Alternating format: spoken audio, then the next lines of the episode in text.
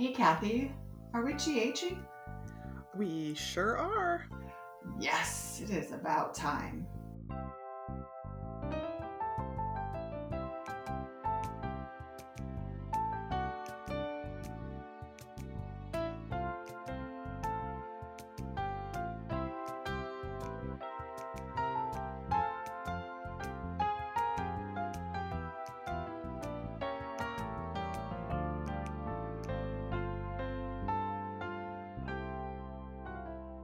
Have some storylines that we're going to go through, but first, we're going to tell you that this week, spoiler level, NBD, no Yep. big deal. No big deal.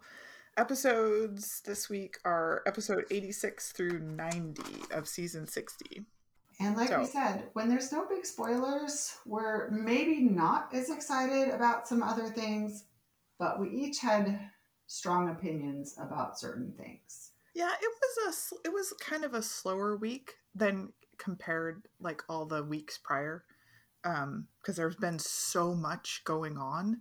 This week felt like a bit of a, a filler week, but there was still a lot to talk about. Absolutely. Do you want to start with the Willow story? Yeah, that's probably a good place to start. I think you said it before. She's a, a, a bizarrely boring character, but I don't think that's any like. I think the actress is amazing, um, but she has just hasn't had that much to do, and now all of a sudden, everything has having to do with her. So she, it's really her story, but it's kind of the nexus of a lot of stories.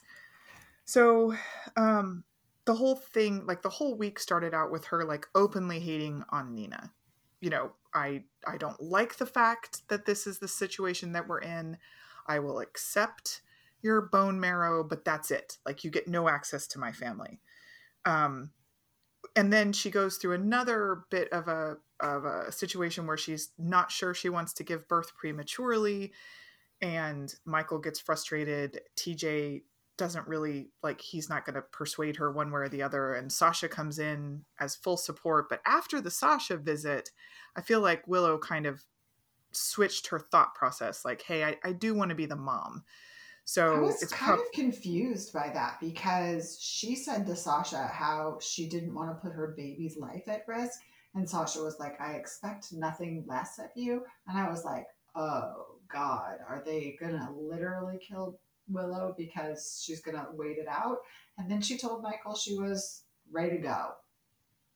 yeah it was a bit of a switcheroo so we may have missed like some of her decision making but I think in the end she decided on the right thing to do in my mind anyways um but tangentially to this was Nina's complete and utter breakdown like the she is like not sleeping, not bathing, not taking care of herself. She's weirdly hiding out in rooms at GH. Yeah while she waits for to find out if she can be the bone marrow donor. She has the crazy eyes. She's needing to be pulled back on her vengeance uh, tour against carly and it's just a lot. Um a lot. She's definitely headed down some sort of mental breakdown thing. Uh, and then the other tangential piece to this was carly's forgiveness tour where she just needed to go around apologizing and weeping the whole week um, and she got her forgiveness from Willow, and she finally, in the very last, you know, on Friday, she finally gets the "I will love you, mom," even though I don't like what you did from Michael. Which I was afraid. I don't know about you, but I was really afraid Michael was gonna, like, because Michael had this great conversation with Sonny, and then I thought, and then he was like hating on his mom, and I thought, are you just are you just switching now? You just are now you're gonna hate on your mom and then be nice to your dad? Like I don't know. Michael It's so me. interesting because when we started watching, and if you haven't heard our intro, we started watching in 2021. So we're going on about a year and a half. And my introduction, the description I got of Michael from Kathy was he is like the moral compass. Like Yeah. he is always doing whatever is right. Yeah. He- that is not his character No. right now at all. No, he's vengeance, Michael. And He is all about vengeance. yeah, it's uncomfortable. Uh, but that's it. I mean, that that's kind of where we're at with this story. We're still trying to wait and see if she's a don if Nina's a donor for Willow, and that's it. But looks Stacy, like she's she's gonna be. I'm well, yeah. I mean, that's that would be logical. She passed the first test or whatever, the initial screening, the swab or whatever. Yeah, and I know in part two we're going to talk about um, the whole Austin thing, but but I feel like we now need to get into the story you have passionate feelings about and talk about. Okay, Portia. so Portia and Curtis, I I do love them. Don't get me wrong, and obviously I think Curtis is just delicious. It's fine, um, and they're really into planning their wedding, right? And side note that we'll discuss in the next section, Portia has looked amazing. She is on point in her wardrobe, which is one of our keys. Um, yes. That said, like they come into Portia and Curtis working on their seating uh, seating chart, and um, and it's always a little cringy for me because I don't know because it wasn't I didn't have that kind of wedding probably I just wasn't really interested in that and maybe I just don't have enough drama in the people that I'm seating together but um, yeah no you don't have as much drama as this soap that's for sure and and to be fair, I don't have that kind of money either, right? Like that's mm-hmm. just not my that wasn't my ideal wedding. That's not where I wanted to spend my money. Um, but so, so I immediately saw with their little charts and whatever, and they're trying to figure stuff out. Um, and then Marshall came home, and they were like, "Marshall, we want you to be part of the ceremony." And he's like, I'm too old to be a groomsman. And they're like, no, we want you to be, we'd like you to play the clarinet solo. And he just said, no, um, it's not a good idea. I, I'm not going to do it. And they started pushing, like, don't you want to be part of it? It was very high handed from the two of them. And this is sort of where that wedding mania comes in. So I understood a little but then Marshall said, It gives me anxiety to perform alone. It makes me feel anxious and I don't want to do it. It's too important of an event and it gives me anxiety. And they just kept pushing. And I felt he had made himself so vulnerable to be really honest with them yeah. about yeah. why he didn't want to do it. Yeah. Like, I get severe anxiety performing alone. It's why I only perform in a band. And and then Curtis leaves. I can't really remember what that was about. And Portia triples down on him, and it was like, I don't even think you have schizophrenia. And he, Marshall just loses his shit and says, Leave it alone. It's none of your business. Why can't you just back off? And then Curtis hears yelling, and then they immediately apologize and they sit down and have this whole conversation. I am all for the conversation, but I don't think it should be about him performing at their wedding. And I think they handled it poorly. I I have strong feelings about when people are very clear, very honest about their mental health needs. Let yeah. them be in charge of their own mental health. Yeah, and, and you you said so angry.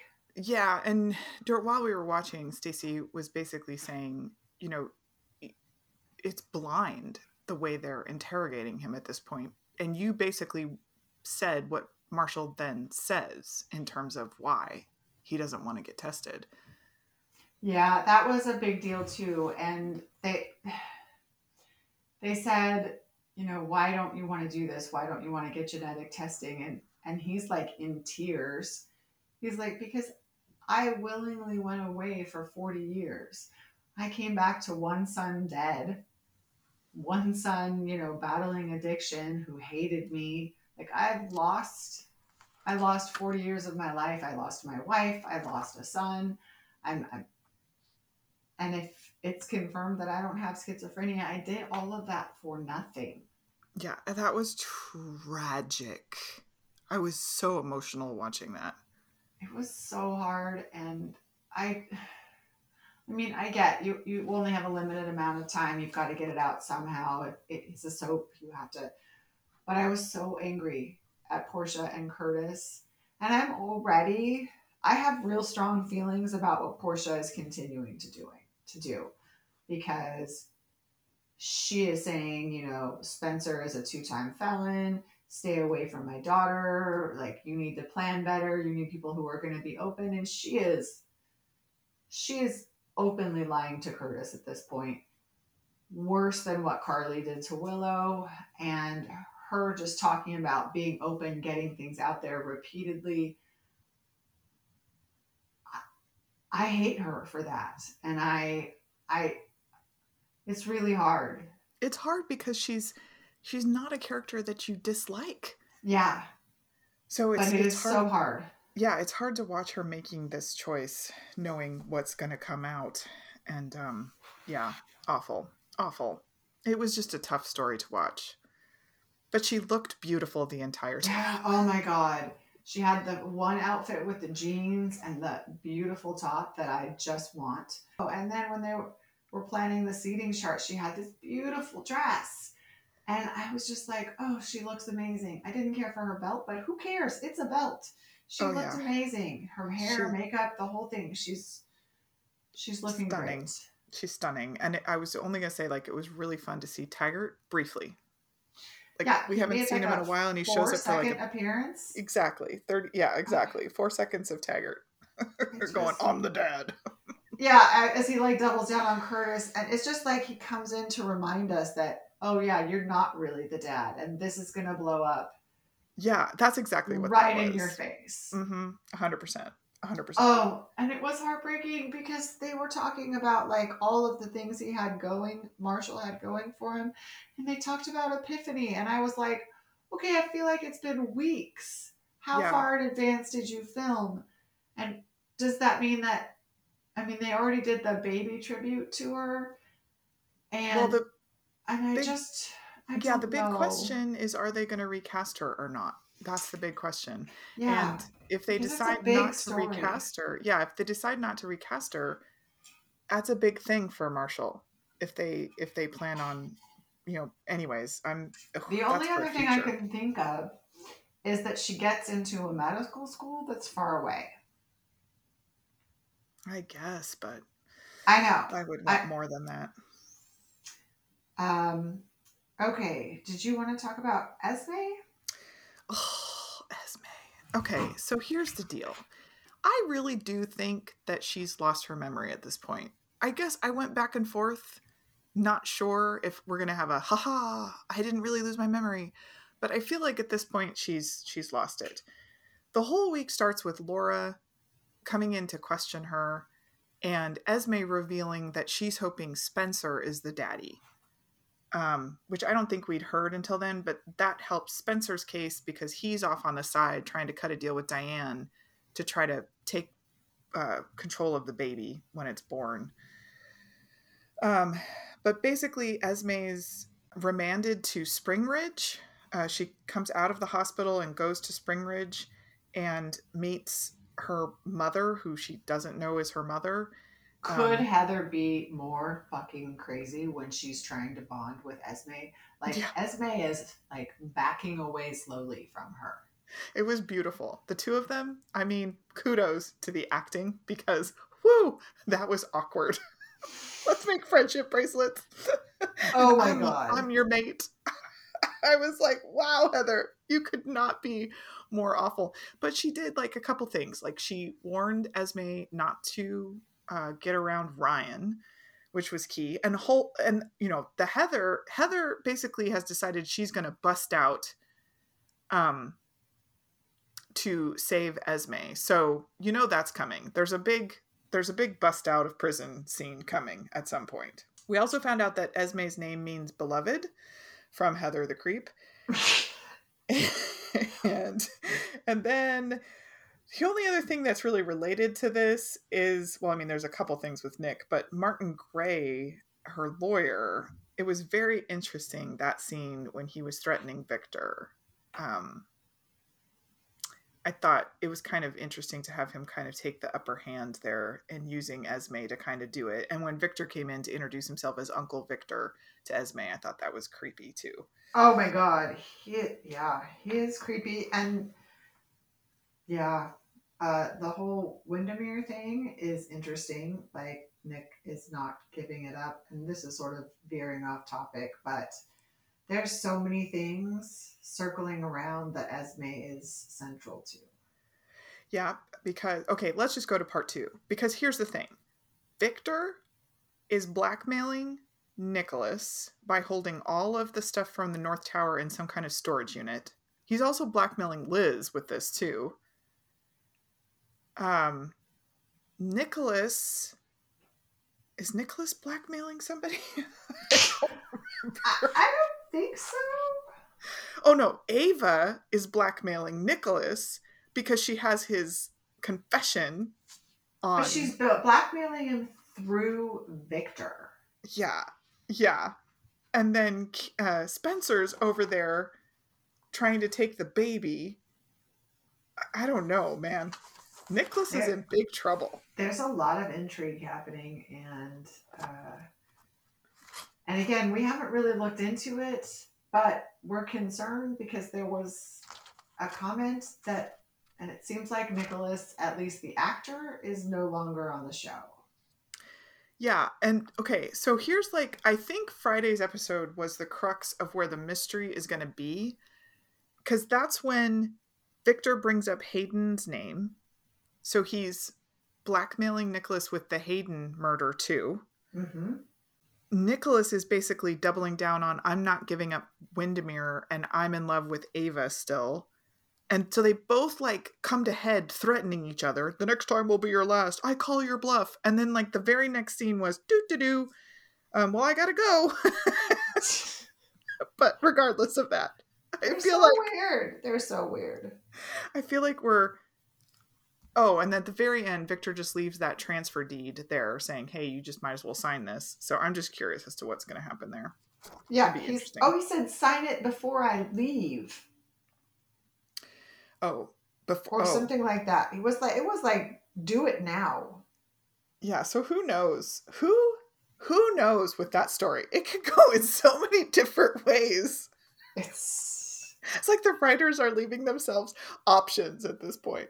Mm-hmm. Um, okay, but the other story I wanted to talk about in part two is the, and this is what I'm referring to it as, the Les Mis film noir episode that is Anna and Valentin's time in Paris.